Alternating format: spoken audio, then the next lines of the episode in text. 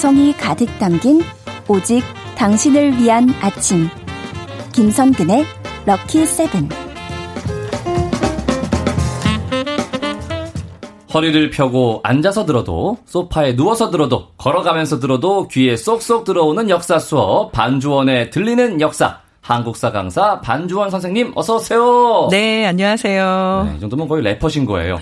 어떻게 들어도 귀에 쏙쏙 들어오고. 아, 그런 거예요? 그럼요. 네. 네. 어떻게 랩하듯이 한번 네. 반주원 네, 들리는 한국사. 요, 좋습니다.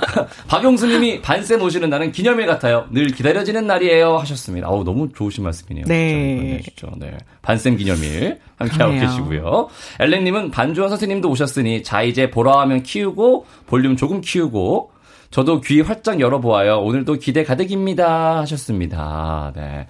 그동안은 이제 안 키우시다가. 네. 한 시간 반 동안 안 키우시다가. 선생님 오시니까 이렇게 또 키우신다는. 아, 참. 이 보라 화면을 안 키우셔도 이 제가 원래 보라 화면에 꽉 차는데요. 아이, 네.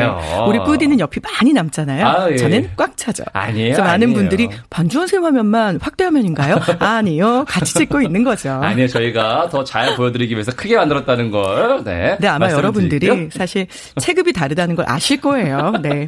여러분, 그랬답니다. 제가 잘못했습니다. 자, 오늘은 어떤 이야기 해볼까요? 자, 더우시죠? 덥죠? 거기다 비도 오니까 또 습하죠. 네. 자, 이럴 때는 시원한 음료를 아하. 또 벌컥벌컥 마셔주고 싶잖아요. 그렇죠. 자, 우리는 뭐 에어컨도 있고 선풍기도 있는데도 이런데 우리 조상들은 더 많이 목 말랐겠죠. 그죠? 그럼요. 자, 그래서 역사 속에 다양하게 등장하는 음료 이야기. 오. 이 이야기를 들려드릴까 합니다. 네, 드링크, 드링크. 네, 드링크 드링크. 사실 뭐, 물은 다들 드셨을 거고, 예전부터. 그럼요. 당연히. 이제 물을 제외하고, 그렇죠. 가장 처음 먹은 그러면 그 음료는 뭘까요? 뭘 것 같으세요?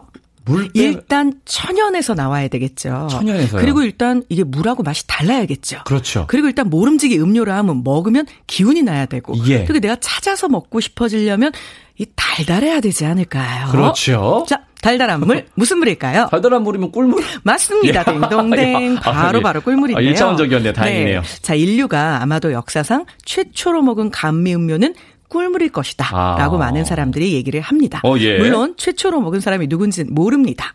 자, 그러면 이 꿀을 양봉을 해가지고 이제 음. 벌로부터 우리가 꺼내가지고 샥샥 저장을 해놓고 이래야 타먹기가 쉬운 거잖아요. 그렇죠. 자, 그렇다면 그건 어느 나라에서 제일 먼저 했을까요? 아. 힌트를 드릴게요. 네. 이 나라는요. 피라미드도 만들고 미라도 만들고 아, 너무 어렵다. 네, 하여튼 먹고 예. 살고 죽고 태어나는 거에 관심이 엄청 아, 많았습니다. 되게 어려운 문제네요. 그죠? 어, 이집트 혹시? 네, 맞아요. 어, 뭐, 다행이다. 자, 그래서 대략적으로는 한 기원전 2600년경에 오, 야. 네, 엄청 나죠. 이게 기원전 기원전이에요. 2600년이니까 네. 지금부터 따지면 거의 4600년, 예, 거의 5000년 가까이 되는 그러네요. 거예요. 자, 이렇게 해서 그때부터 벌써 꿀을 양봉을 했다라는 와. 기록이 있고요. 우리나라에서 보여지는 기록도 엄청 오래됐습니다.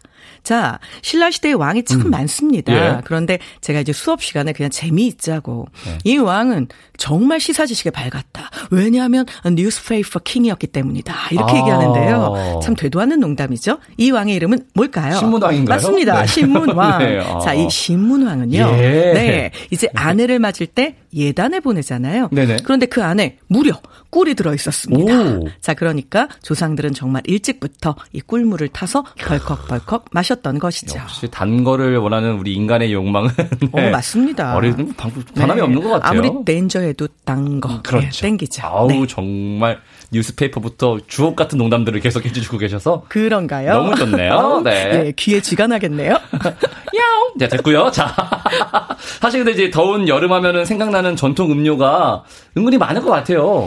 은근히가 아니라 아주 대놓고 많은데요. 대놓고 많아요? 자, 그 중에 요걸 넣고 끓여서 만든 물을 마십니다. 네. 자, 그런데 이 열매, 요 열매 우리 한번 맞춰볼까요? 어우, 예. 자, 제가 밖에다가 좀 조르고 졸라가지고 네. 우리 청취자분들 선물 주세요. 이렇게 할 테니까 예. 요건 청취자님도 함께 좀 마셔주시면 얼마나 좋을까. 요 열매로 만든 음료 마셔도 주시고 맞춰도 주셔야 합니다. 자, 네. 뭘까요? 이 열매는요. 당연히 나무에서 열리겠죠. 예. 그런데 이 나무에 얽힌 전설이 있습니다. 견우, 직녀, 네. 이거 아시죠? 예. 예. 견우야 미안해 이거 말고요. 아, 그- 그건 줄 알았어요? 네. 자, 견우와 직녀가 언제 만나죠? 7월 칠성날이에요. 맞습니다. 네. 자, 7월 칠성날 누가 다리를 만들어주죠? 까마귀랑 까치요? 맞습니다. 네. 그 다리의 이름은 오작교죠? 오작교입니다. 네. 그런데 궁금하지 않으셨나요? 까마귀하고 까치가 아무리 많이 모여서 우두두두두두 다리를 만든다고 해도 네. 이걸 아무리 겨누랑 직녀가 다이어트를 했다 해도 1년 내내 보고 싶어서 마르고 말라서 가볍다 해도 그 까치하고 까마귀의 이 깃털만 밟고 지나가다 보면 미끄러질 수도 있고 네. 또 까치 까마귀가 이게 해병대 나온 게 아니잖아요. 힘들죠. 네, 그렇게 쫙 다리를 한 번에 만들 수 없을 수도 있고. 네. 그래서 이 전설 이야기에는요. 이 나무의 가지가 이 까치랑 까마귀를 덩굴처럼 이렇게 말아가지고요. 아. 예, 다 이제 다리를 완성을 시켜줍니다. 아, 네네. 그러면 이제 그걸 밟고 견우직녀가 아. 서로 만났다고 돼 있거든요. 바로 그 나무에서 맺는 이 열매는요. 예. 자, 아직 전혀 모르시니까. 네, 전혀 하지만. 청취자님들은 벌써 답이 나오고 아? 있습니다. 네. 자, 다섯 가지 맛이 난다고 합니다. 아우, 야, 이제 알겠네요. 네. 자, 그런데 아직 맞추지 마세요. 네. 왜냐하면 이 다섯 가지 맛에 대해서요. 심지어 시를 쓰신 분도 있기 때문입니다. 오, 예. 자, 조상님이 이것을 넣고 만든 차에 대해서 쓴 시를 보자면요.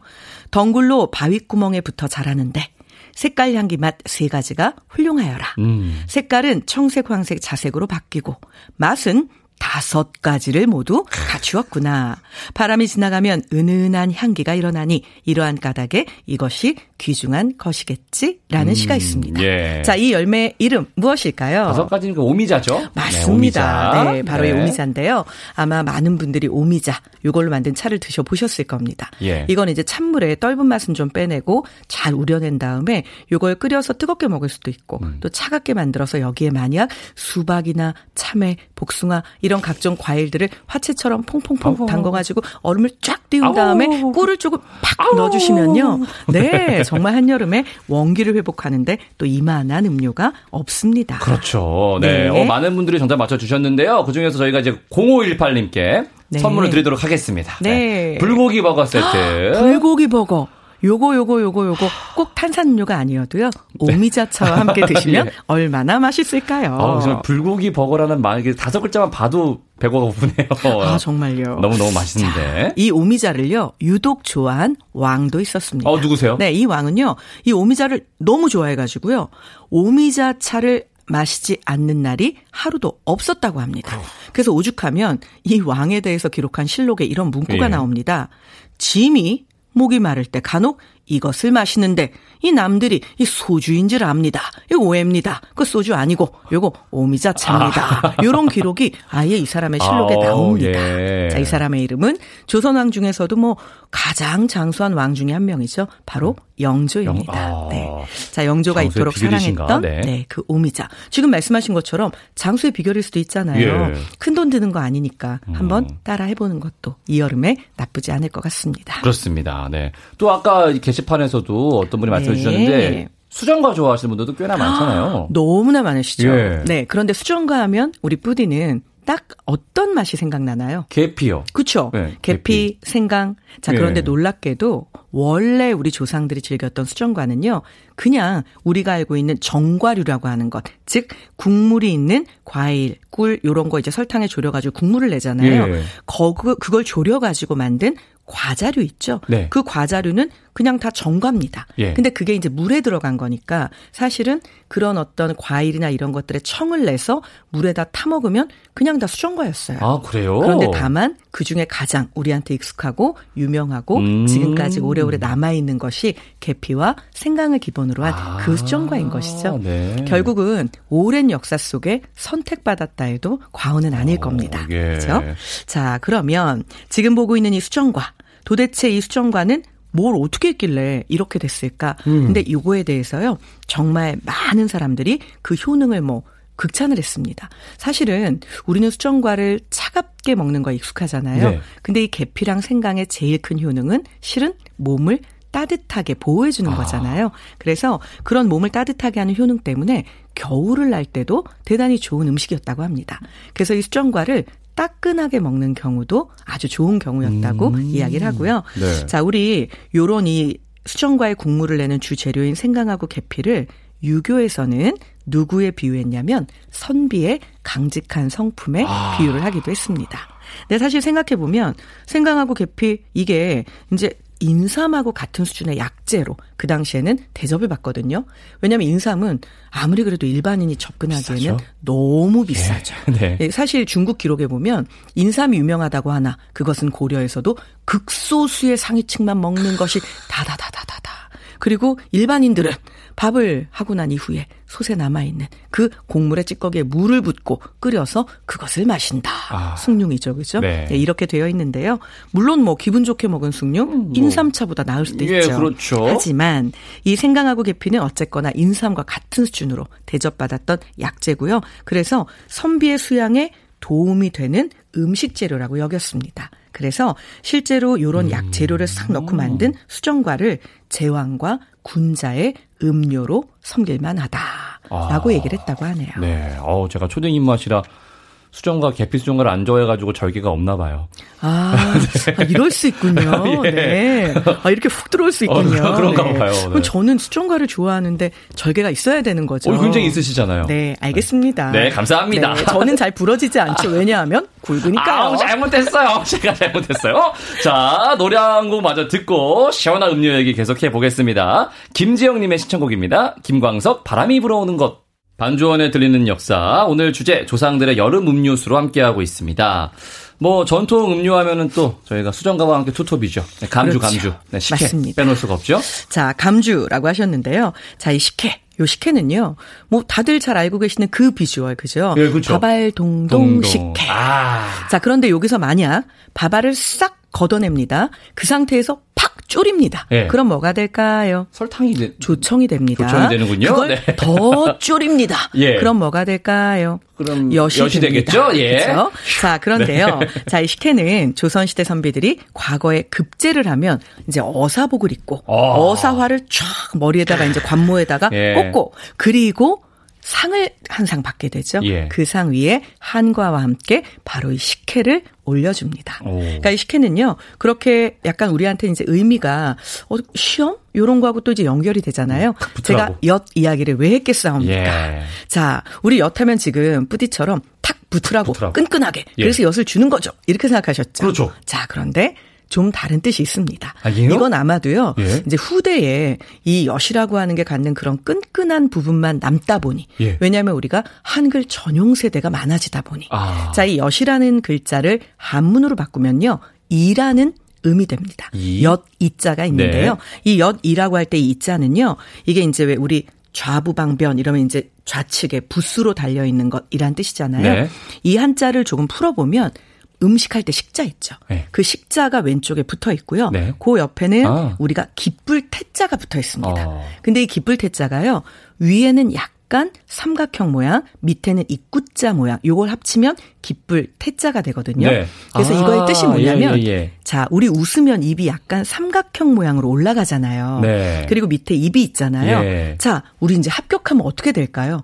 웃죠. 오, 웃어가지고 입이 이제 삼각형 모양이 되는 거예요. 네. 이 합, 합격의 기쁨을 너의 입으로 자 옆에 음식 식자 붙어 있었다고 했죠. 네. 한번 먼저 맛볼래? 합격은 어떤 맛일까요? 단맛이죠. 달콤하잖아요. 그래서 이 엿을 주는 이유가 아. 철컥 붙어라 이런 뜻도 있겠지만 사실 이 한자를 가지고 파자라고 하죠. 풀어보면 이, 입 웃는 모양, 너의 합격을 기뻐하는 이 달콤한 합격의 맛을 지금 한번 이 엿을 통해서 미리 먹어볼 테냐. 이런 아주 예쁜 뜻도 여기에 들어있었다고 아, 합니다. 그렇구나. 하나 알아두시고요. 예. 자, 이 얘기는 들으니까, 아, 그렇구나. 즐거우시죠? 예. 어, 저는 심술쟁인가 봐요.